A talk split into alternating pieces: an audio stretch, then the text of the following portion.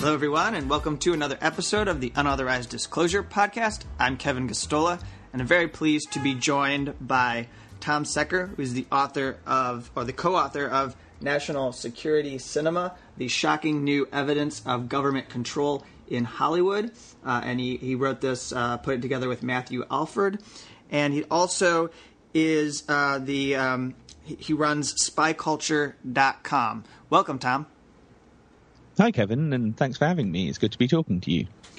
All right, so let's just start off. Um, I know you've done you've done numerous interviews with people. The the book is actually quite fascinating, and there are, are details in here about collaborations between government agencies, particularly the CIA and Pentagon, and then movies and, and, and television works that are uh, largely uh, unknown, or just um, even if we knew nuggets and pieces about these collaborations, you're giving a full picture and presentation of the collaborations, the, the and, and the work on sort of um, propagandistic elements of these features and pieces of entertainment.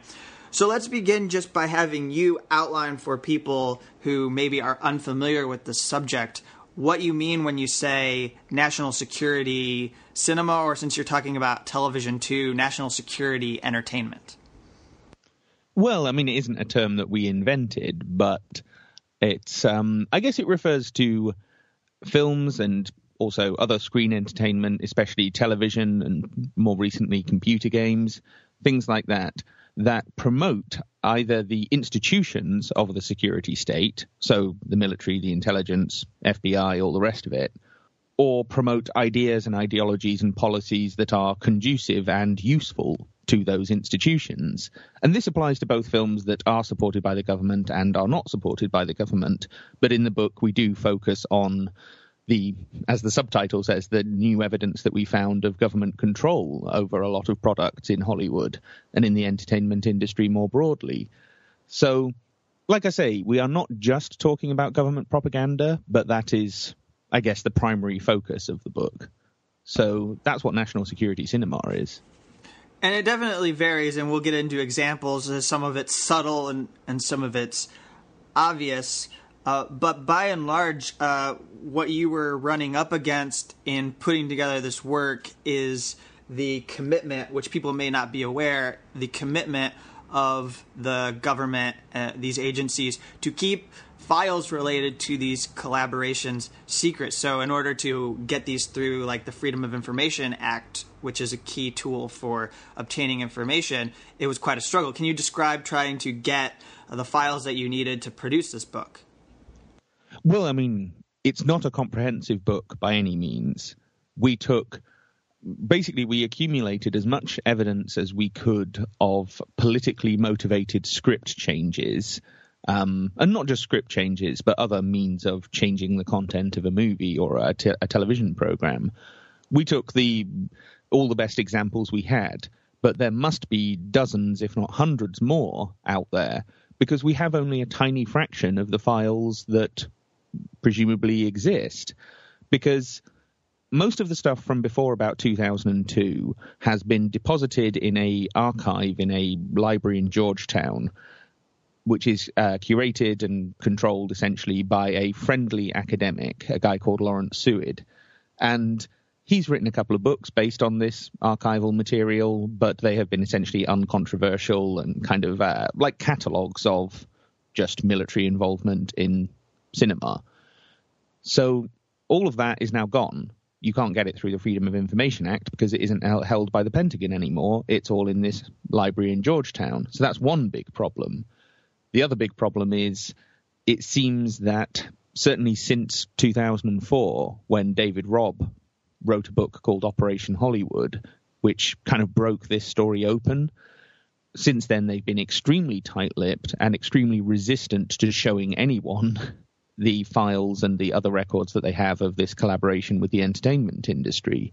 So we've only been able to get bits and pieces. There's probably, know, five times as much, ten times as much, possibly more than that, um, than what we already have.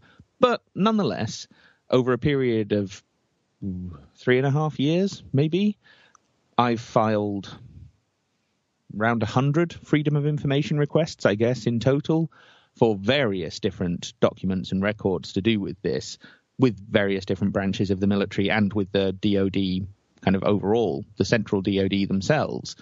So this is what came back, or at least the stuff that came back that we used for the book, is around 4,000 pages of all sorts of stuff, really. Uh, the DoD actually maintains a database, a not very complete database. In fact, it's only about half complete uh, of their collaboration with film producers, and that provided some useful data.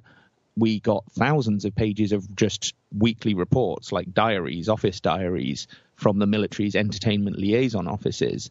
So, week to week, we know what they've actually been doing for most of the last several years. Um, but there again, that's a patchy record.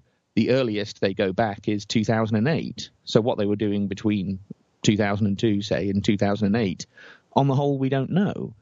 Um, in a lot of other cases, like the Air Force, I've only been able to get three or four years covering some of the last decade. So you see what I mean that this is a patchy, incomplete record, but nonetheless, it does constitute thousands of pages of documents and I don't know how to quantify it, but probably dozens of examples of very politicized manipulations and changes and even politicized censorship of entertainment products. So that's what we've been able to put together through these many, many dozens of FOIA requests. So you have patchy records and maybe you know incomplete documentation of what's going on in this collaboration, but when you ask for records, are there are there files that and then any examples that may stand out to you? Are there are there movies or TV shows you wanted files for, and they said no, sorry, we just we're not giving these up to you. Um, well, they said they didn't have any files on quite a number of films that I asked them about. I mean, this is the thing. I will file quite often. I will file a FOIA request asking for, say, uh, folders in their archives or just communications with filmmakers and script notes that passed between them. Um, and I will ask for, say, 20 different titles, different films and TV shows that I've chosen out of the many, many hundreds that they've worked on. And sometimes what will come back is, you know, four, five, six of those products they'll actually provide me with information on, or sometimes even less than that. Whether this is because they're refusing to find these, or whether this is because they just routinely destroy them as soon as that project is over, they just delete all of it so that no one can ask for it under FOIA. I'm not entirely sure. I'm guessing it's the latter. I think they have a culture of destroying these records because in many of these cases, I know that script notes and communications passed between the Pentagon and the producers. So where are they? They must have been deleted if they can't now be, fa- be found. So therefore, I can only assume from this and extrapolate from this that they just routinely delete their interactions, the records of their interactions with Hollywood. And it seems that the CIA is much the same.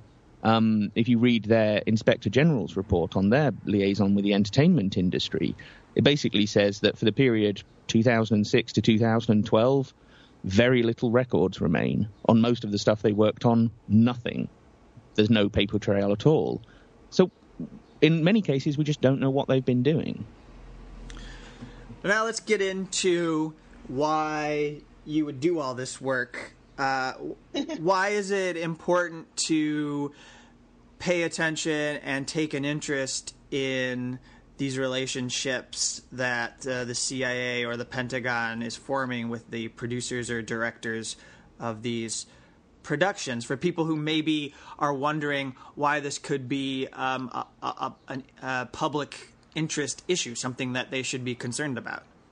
Um, I guess the most obvious reason why it's a public in, uh, public interest issue is because we all watch these things, or at least pretty much all of us does. I know some people like to turn down their nose at Hollywood and mass entertainment, but deep down, the vast majority of people engage with some of this to some extent.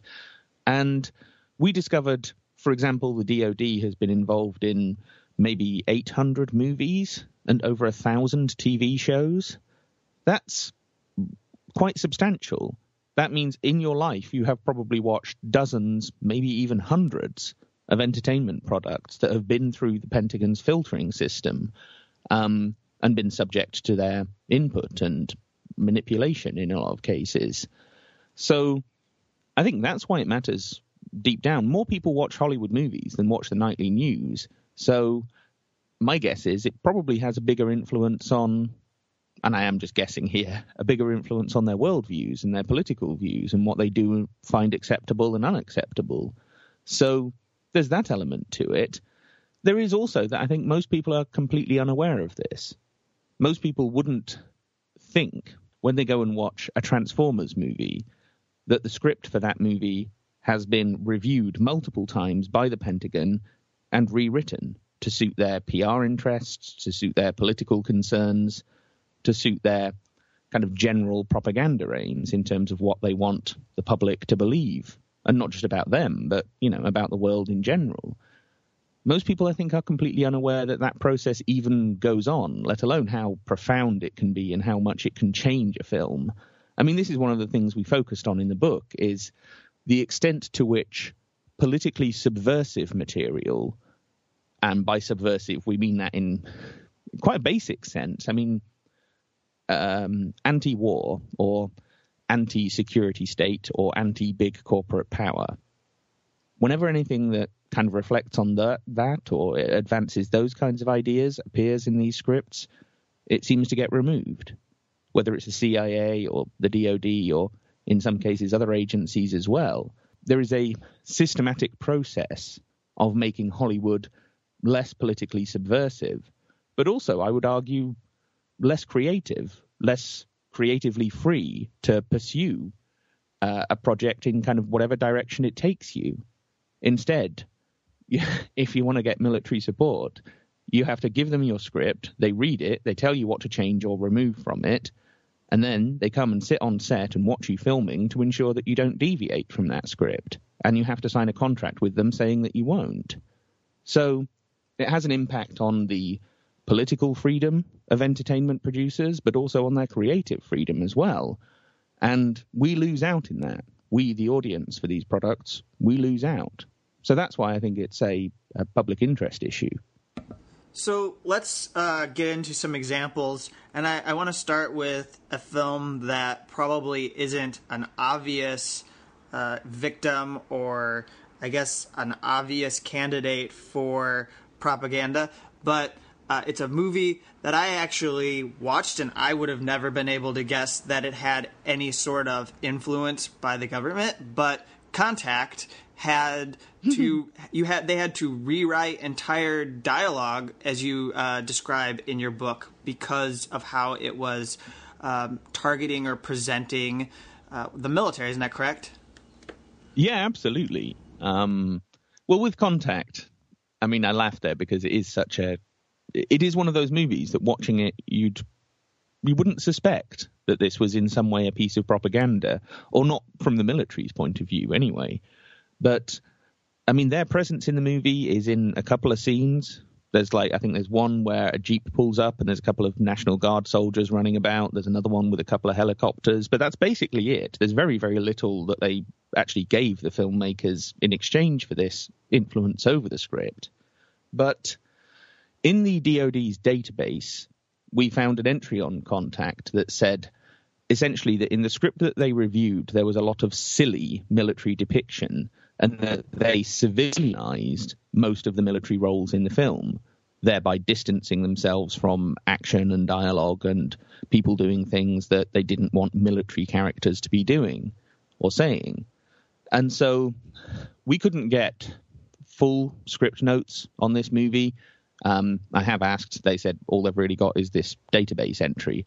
But okay, working from that, I found a draft copy of the script from very shortly before they approached the Pentagon in the first place and asked them for help.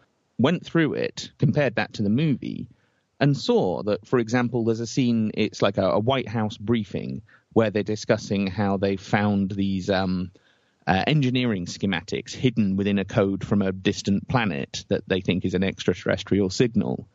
And they're speculating about what these schematics, what these uh, engineering diagrams could be for. And in the original script, it's the military who are being really paranoid and saying, "Oh, it could be a, you know, we build it and the entire Vegan army pours out and takes over the world, or it could be a doomsday machine, or you know, all of this kind of stuff. And our main character, Ellie, played by Jodie Foster, she pushes back against this. And she says, no, no, this is just, you know, Cold War paranoia. This is right out of the War of the Worlds. In the finished version, it's not the military who are really par- paranoid, it's the National Security Advisor. So it's a civilian member of the government, not a military one, who is being, you know, paranoid and neurotic and aggressive and bullish. And that uh, that line where Ellie pushes back against this was just taken out. It was just removed from the script for no obvious reason. Um, so there's that. There's another sequence that was stripped out entirely where, uh, you know how in the film they build this like giant wormhole machine or whatever it is, this transport device? Yeah. Um, there's a sequence where the I think it's the president is addressing the UN and talking about how this is a crossing the Rubicon moment and we're entering a new era of exploration rather than warfare. And the script describes a helicopter flying up towards the construction site for this big wormhole machine. And it says surrounding the site is the detritus of 20th century war making. So you have this very powerful symbolism of how, you know, uh, th- this vision of a future where we can move on from the military industrial complex. We can move on from having our, you know, our best resources and our finest minds devoting to just creating the best weapon. And we can actually escape from that and move into an age where it's more about exploration and discovery and the wonders of the universe.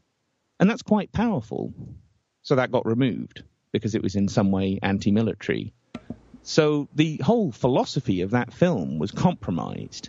And it remains, I, I, would say, quite a philosophically strong film and one that is quite critical in some ways of the 20th century politics and all of that. But in terms of it taking stabs at the military, they basically got removed, all in exchange for, like I say, a jeep, a few soldiers, and a couple of helicopters. And we just don't think that's right. You know, we just don't think that's fair. It shows how uh, far they'll go just to get so little for a film. Like it can mm. just be for a short scene in the film, but they'll hinge that on the integrity of the project. Uh, so you bring up this concept of uh, civilianizing uh, films. One could even say demilitarizing film mm. stories. And I think when it's most prevalent is really. Uh, I was reading about what you write with the Hulk in the Marvel Cinematic Universe. Um, so maybe you want to talk within the context of the Marvel films, which have huge amounts of Pentagon influence, about why it's so important to make viewers. Why does the Pentagon thinks it's so important to not appear like there's a lot of military action going on? That's an interesting question. I mean, with Hulk, uh, just to be sure, we're talking about the 2003 version directed by Ang Lee. Oh yeah. So this is yeah. um, just so that people aren't getting confused, because obviously there's quite a lot of different Hulk movies and all the rest of it.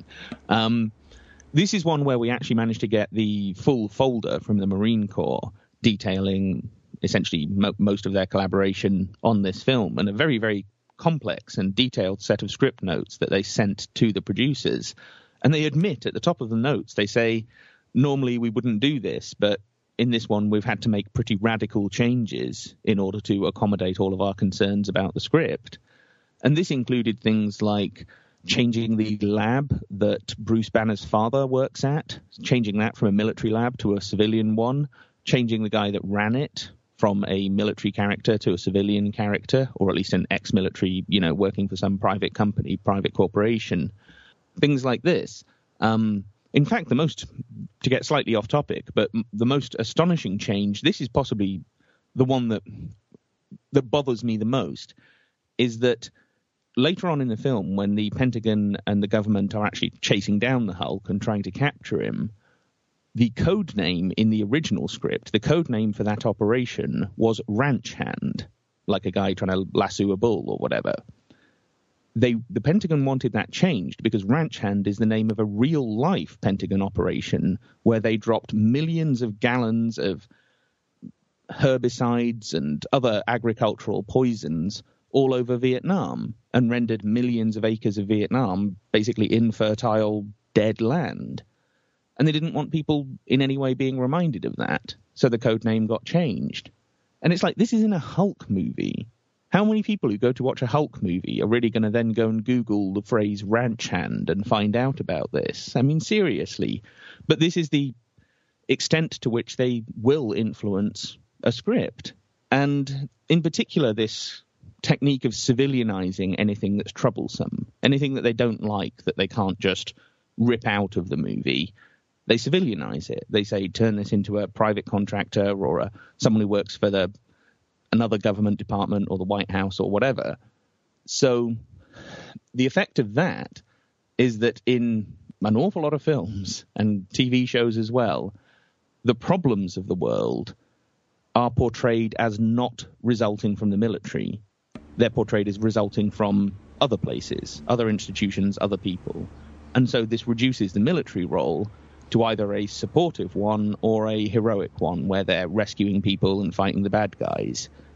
And so, as a result, a true portrayal of the military, or even just a kind of complex and some might say balanced. I mean, I hate the word balanced, but um, you know, even that kind of portrayal where you say, well, okay, sometimes the military's good, sometimes they're bad, even that becomes impossible in these films.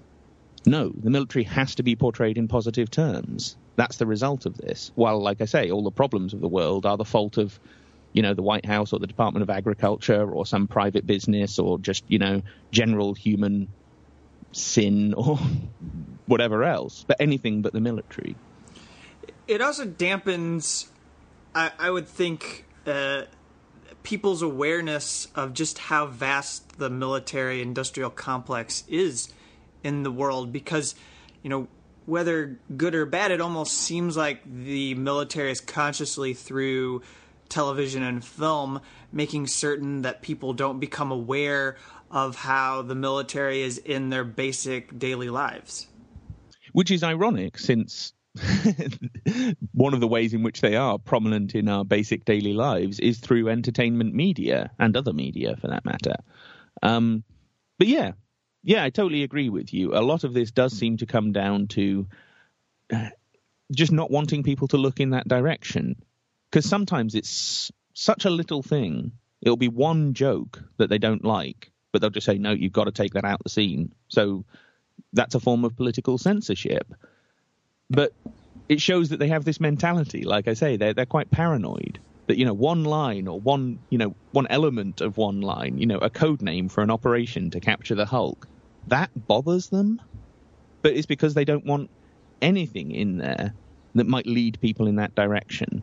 They want it to be almost like a, a pure work of art that suits their agenda.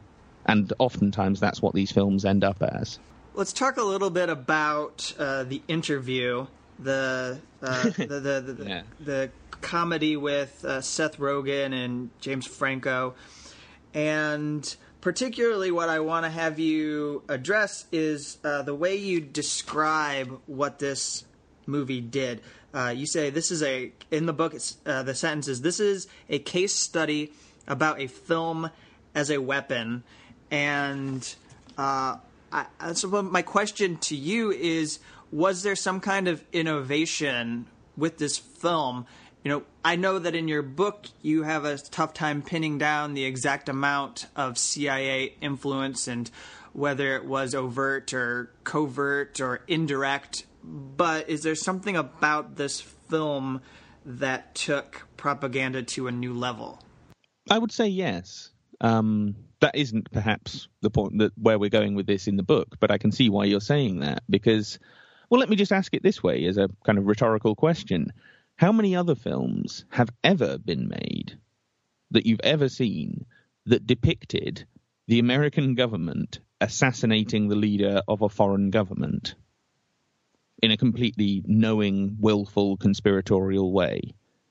How many films have ever actually been made with that storyline? And looking at it another way, how many leaders, world leaders, I mean, as corrupt and terrible as I'm sure the North Korean government is, it's like they're the whipping boys in public relations. They're one of those very few nations that you could depict that scenario and it not be kind of repulsive. But even beyond that, there's the effect on the domestic audience. Let's not forget, in the 1970s and on into the 1980s, the CIA were, at least officially, banned from conducting political assassinations, especially against the leaders of foreign countries. This is one of those things that came out of the Church Committee. So now, 20 years on from that, we're, in a situation where, I suppose now we're nearly 30 years on, but um, we're in this situation where that's a storyline that can be in a Hollywood movie, and not just a movie, not like a spy thriller or something, but an absurd lowbrow comedy so, yes, I would say it has taken propaganda to a new level. It has incorporated ideas that are so much more explicit than what has previously been possible, or at least been acceptable in terms of a Hollywood movie. And that, like I say, at the start of, our, of at least my lifetime, this was a politically controversial issue. This was something that, you know, people didn't like the idea of the CIA running around the world killing the leaders of foreign countries. Now it's something we make jokes about. That's that's how much things have changed, you know. That is the whole central premise for people who are listening and don't know about this film. The whole thing was about assassinating the leader of North Korea. And in fact, uh, one more quick thing to note is weren't they dropping USB sticks with the film into North Korea? Is, is that correct? Yeah, there was this big. Um, I guess we can call it an operation because, to my mind, it just has to be a CIA operation where so-called North Korean defectors and South Korean activists were sending tens of thousands, if not hundreds of thousands, of copies of this film on DVDs and on USB sticks and attaching them to balloons and basically, you know, pushing them towards the North Korean countryside as part of some, I don't know, attempt at destabilization but I'm wondering how many North Koreans, particularly living in rural North Korea, have computers with USB drives? So have they not just accomplished littering the beautiful North Korean countryside with lots of cheap plastic crap built in China? But nonetheless, this is reminiscent, not even reminiscent, this is identical to what the CIA were doing in the 1950s, 1960s when they were sending recordings, books, other artworks massive, you know, copies of pamphlets on by the thousands, if not by the millions, and dropping them into Eastern Bloc, Soviet countries, other communist countries as part of their propaganda war at that time. So the fact that it's now going on with this film, it just, like I say, reminds me so much. It's identical to those CIA operations, and I can only guess that it is.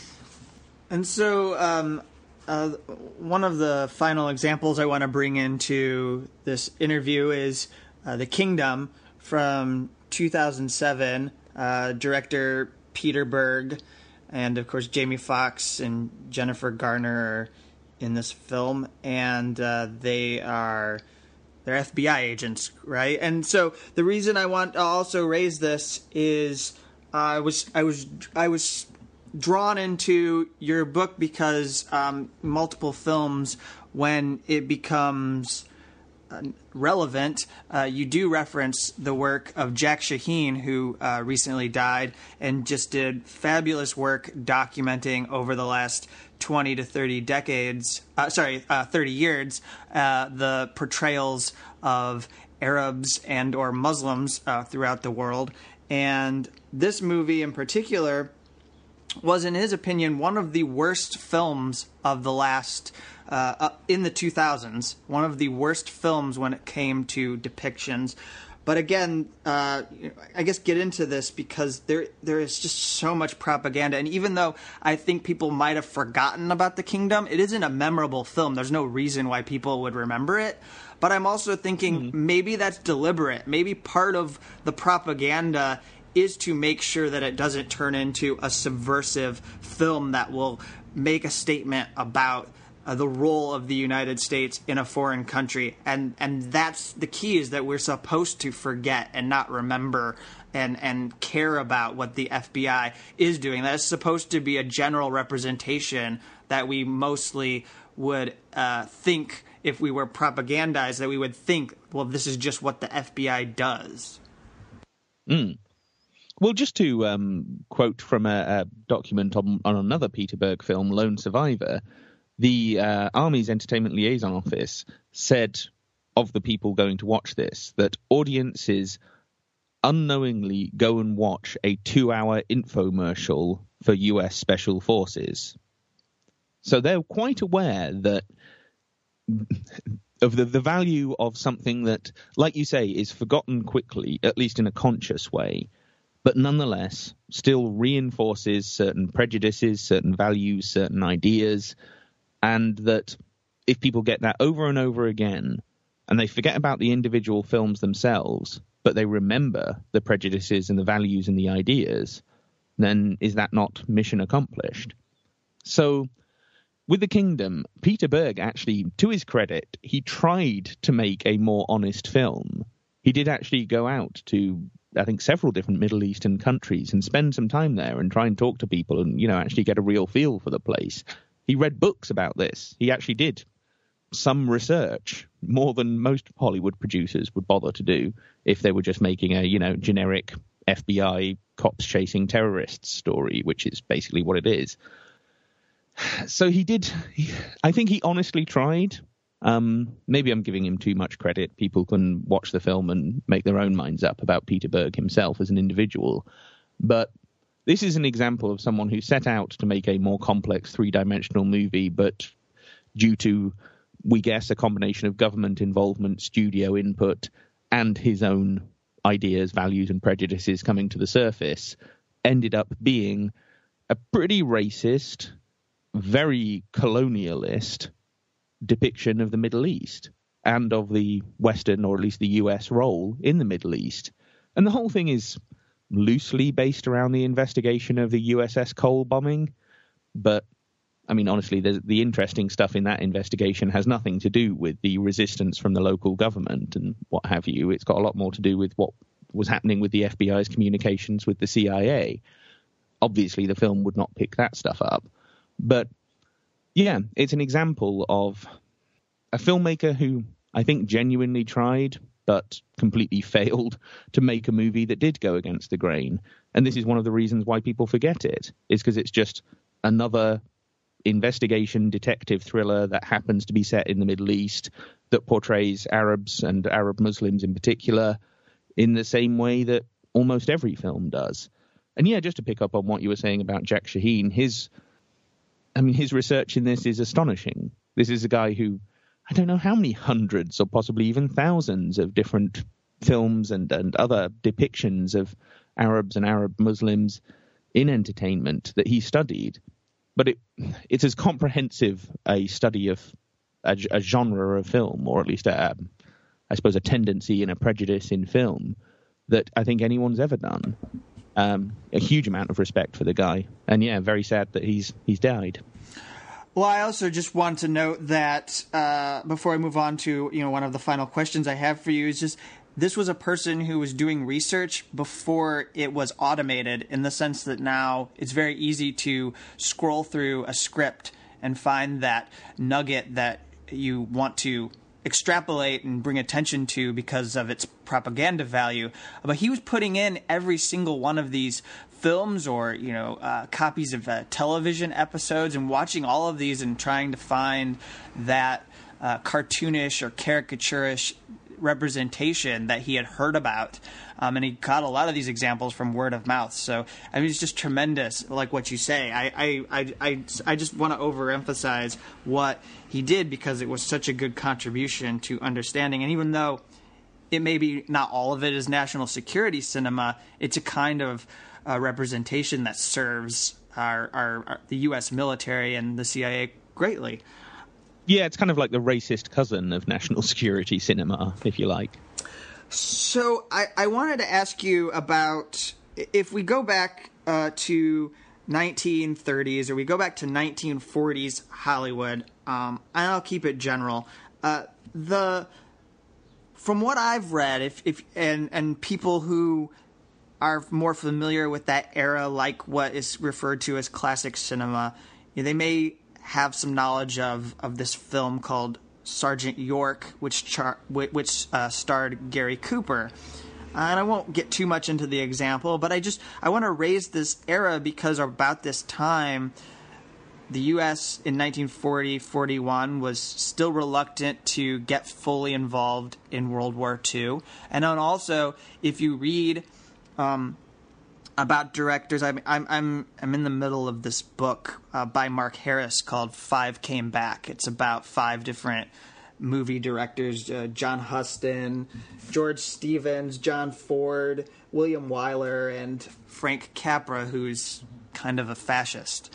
And um, he and and he gets into uh, when he's outlining and chronicling what was going on with these directors, you really get this full sense that Hollywood and the studio heads uh, had no interest in political films. They did not want any message pictures. They went above and beyond to kill pictures when uh, at these five directors were trying to make movies that made any statements. However, they're very easily able to transition into making pro intervention films for the purpose of getting the public interested in World War II. And, you know, the issue of whether you need to fight and stop Adolf Hitler and the Nazis aside, which is a, obviously a definitely huge issue, and, and you can go on and debate history for forever and ever, isn't my point. I'm more interested in your reaction to just how the culture of Hollywood maybe has supported and been so welcome to the FBI or the CIA or even the military in working together because there seems to be something about the way the culture was in Hollywood that makes it so easy for this to go on that makes it so easy to sacrifice subversive messages. Well, I guess I mean certainly you're right. I, cinema played a considerable role in shifting US public opinion. Because, like you say, in certainly 1939, 1940, most Americans had no great interest in World War II. They weren't interested, they didn't think America should be involved. Um, the US establishment, on the other hand, seems to have been relatively pro intervention and was actually actively working to try and change public opinion so that they would have their excuse for engaging with this war. But you do see, and I don't know about the specific film you just mentioned, but there are others from this period, both supported by the FBI and by the Pentagon, that were obviously aimed at encouraging the public to see the war as relevant to America, to see it as a problem that America had to deal with, essentially. And I mean, since then, how many hundreds of films have we had that basically depict America's role in the world its geopolitical role, not just as a important and you know something we have to do, uh, but also as a benevolent force, which I find kind of laughable in most instances. But in that period, like you say, it is strange that they went from saying, "Oh no, no, we don't want." We don't want to get into the whole communist thing. We don't want to get into politics. In fact, the early versions of the production code, which was something essentially written by the industry in order to control and censor itself.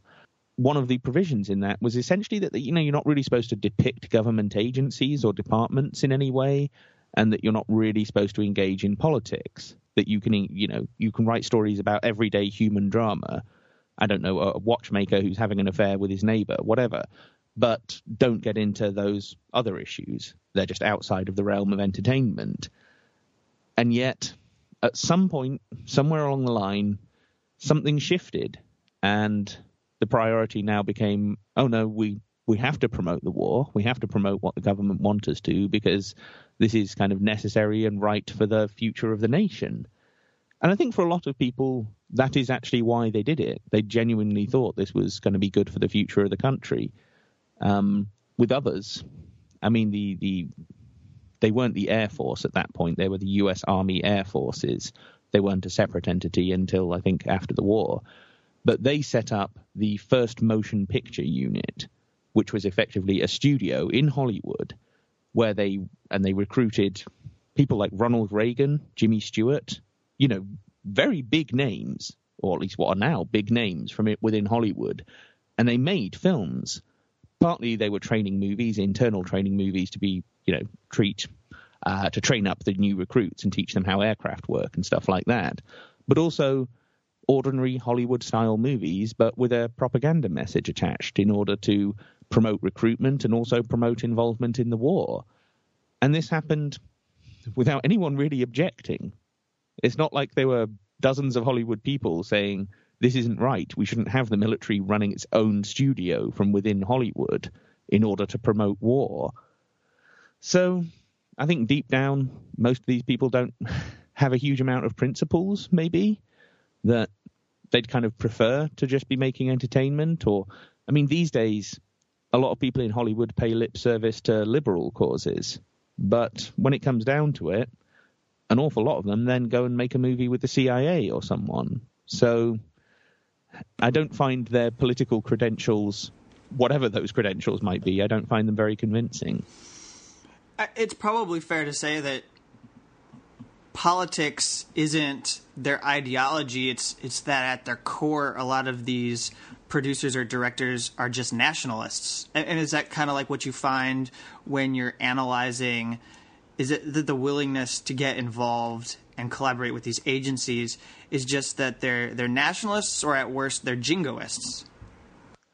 Um, well, certainly in the period you're talking about, I would say a lot of those people did just seem to be nationalists. They were just driven by some kind of nationalism or patriotism, um, which in some ways might have, you know, you could defend and say was a good thing. I mean, it's very difficult to look back at the Second World War and say how how things could have been different well, on one way, way, it's very easy to look back and say, oh, it could have been different. but in another way, it's like, yeah, but how do you even extrapolate that? It was an, you know, a war that encompassed like half the, the nations in the world.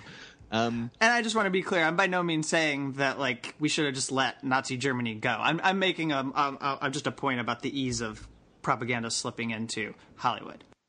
Oh, of course, of course. I mean, and I don't know. I don't know the answer to that. Would things have been better if America hadn't entered World War II? I have no idea how you would even figure that, that out the answer to that. So, um, yeah, let's not get into that debate. but certainly at that point, I think that most of those people were motivated by nationalism. These days, in all honesty, I think it's partly because Hollywood is so kind of starved of creativity or has such an uncreative culture, such a sort of anti risk taking culture, that they're stuck on making all of these reboots and remakes and soft reboots and relaunches and blah, sequels, blah blah blah blah blah. That they kind of have to go to the government to try and find something new. It's like, okay, we're making another alien fighting robot movie, but at least in this one we can get that latest generation fighter jet that no one's seen before. So at least there's something new in this otherwise extremely tedious and hackneyed film that we're churning out. I think a lot of it actually comes down to that that they can get something a little bit different and a little bit new to try and drag their movie from being just mediocre into being something that might actually get people excited. So I have two questions for you before we wrap, and and it's interesting that you say uh, remake and lack of creativity. One of the films that you do highlight uh, briefly, um, you know, uh, in in your book is Three Days of the Condor. I'm reading that Mira Sorvino has now signed up for a remake of this film, which is quite oh, dre- is quite dreadful to think that they're going to remake this film. Uh, so that's one thing, and, and but the question I had for you is. Uh, you you talk about how it's possible that the CIA had some influence over Three Days of the Condor. Certainly, you mentioned uh, John Rizzo, the former legal top legal counsel for the CIA, um, their top uh, lawyer for when you could fire off drones and kill people abroad, and uh, the fact that he thought it was possible, um, or you know, he's talking about how the scenes look a lot like uh, they could be locations that the CIA had for covert operations, and uh, but there it's a very very negative uh, portrayal of the CIA and so is there something about the period of the 1970s where you think maybe the CIA just admitted we have to remain we have to retain our relationships but we're not in a power position to get the glorification that we were receiving 10 or 15 years ago well we actually i mean matt and i um, we actually tried to figure out the answer to this question or this gen- more general question of the CIA being willing to support products that don't portray them in a positive light. We did try and figure it out in an uh, article we wrote for the American Journal of Economics and Sociology, who did a whole issue based on this topic. The way we looked at it is basically there's two different ways. You can either say it's because the CIA doesn't have anywhere near the number of cinematic assets in terms of locations, props, vehicles, people, and so on that the Pentagon has, so they can't wield as much influence over their portrayal in a film. But I don't think that's actually true because we've found quite a few examples of when the CIA have been able to have quite a distinct effect on their portrayal in films. So we're not sure about that one. The other way of looking at it is that actually the CIA is quite content with that depiction, that they kind of like being depicted as a uh, shadowy, potentially murderous, certainly deceitful organization, as long as they're depicted as a necessary response to a dangerous, deceitful, terrifying world that's full of threats. So as long as the world out there seems chaotic and dark and mysterious and scary, and as long as therefore the CIA seem like the logical response to that, it doesn't really matter if you depict them torturing people, assassinating, kidnapping, carrying out terrorist attacks, whatever else. They'll live with that. In fact, it, it seems almost that they're happy with it. That that was is in some ways their preferred, you know, depiction in cinema. Because think about it: have you ever seen a film that actually portrayed the CIA as unremittingly good? I can't. I've watched dozens of, you know, maybe hundreds of films like that. But I don't think I've ever seen one that just said the CIA are good guys, and that's all there is to it. Yeah, even the films that uh, have propaganda do make a, a, a, point to suggest that the agents are operating in gray areas. So that's definitely true. So let's let's end um, on. Um, I know you spend a couple. Uh, you sp- you spend some part of the book on uh, two directors who are doing work that you feel is challenging to the culture of allowing Defense Department or CIA influence. Uh, but I'm going to be a little more specific and and and and you know not try to tackle all of that. That'll be for hopefully people picking up your excellent book. Um, and certainly you can pick a film from either of these two directors, which I'm referring to. But I'm just I'm just thinking a good way to end would be to say to people that you know I'm I love cinema. I take you to be somebody who loves cinema too. So, are there um, a couple films off the top of your head that you think are good shining examples against this propaganda influence that you're unveiling or revealing through this book? Well, I mean, my favourite example uh, would have to be Starship Troopers. Like you say, we do get into both Oliver Stone's work and Paul Verhoeven's work as examples of directors who kind of ran up against the system and tried to resist it somehow, and with some success in both cases. Quite considerable success, you might argue. Um, but Starship Troopers is a weird one because that kind of slipped through the Hollywood system in that the uh, the way Verhoeven describes it things at Sony at that time were so chaotic that executives were only lasting two or three months before they got fired and replaced by someone else. So there wasn't really a lot of supervision on what they were doing on this movie. And as a result, they managed to make this film that he says it's like a hundred million dollar art house movie that it has these two narratives, twin narratives of one is young, good looking people going to fight in the war against the giant bugs the other is that they're all fascists. So he managed to make a film that on the surface looks like a Michael Bay style or Peter Berg style pro war, pro military movie.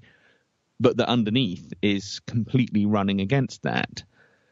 And the only reason he really got away with it is because things at Sony weren't working properly. So this is a, I guess, a lesson is that it's very hard to do that, but it is possible. And sometimes when the studio machine breaks down a little bit and you don't get involved with the CIA and the Pentagon and anyone like that, you can make a really good movie. Um, and I don't know what I mean. People can think what they like about Starship Troopers as a piece of entertainment or whatever. Um, I'm just saying it's possible.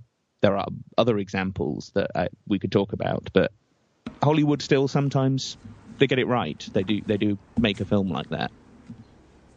All right. Well, thank you, Tom, for uh, joining the show to talk about your book. Again, for people who have been listening, uh, this book is called National Security Cinema The Shocking New Evidence of Government Control in Hollywood. I know that it's available to purchase through Amazon, uh, but uh, if there's any other way you think they should get the book, uh, feel free to uh, throw that out there now, um, Tom. And also, uh, to be clear, if people want to find your regular work, it's at spyculture.com. Yeah, sure, sure. That's my site. That's where you can get my podcast and read some of these documents and things. And currently, the book is only available through Amazon. We are looking at least at making the ebook uh, available through other places because I know and I appreciate why so many people have a bit of an issue with Amazon. But please, maybe make an exception for this one and you know, I'm not just saying that because it's my own book. I'm also saying that because I think this is a really important book. We did not do this lightly. We wrote this with a lot of hard work, a lot of passion, and like you say, we love cinema, both of us. Me and you, me and Matt as well. We all love cinema, and we just, I don't know, we'd like it to be better. well, I think it comes from a place of acknowledging that we should contest it. Like we should challenge the culture. We shouldn't just cede it mm. and let CIA and the Pentagon have dominion over this work. Um, and there's no reason why we should let them uh, be able to define every representation of the war on terrorism or any sort of military intervention, whether it's historical or present. Uh, we should be able to see work that even at like at, at minimum is like Three Kings, which David O. Russell did, and it's actually a heist movie, and it's not really about war or anything, but it has all of the in the periphery, all of everything that was real about what was going on in Iraq, and so like we at the very least should get reality when we're watching our films. Yeah, or at least en- entertainment that's free from propaganda. At least that much. all right. Well, um, thank you, um, and um, hopefully, you know, sometime down the line we can revisit this conversation because it's definitely an important one to keep coming back to. For sure. Thanks for having me.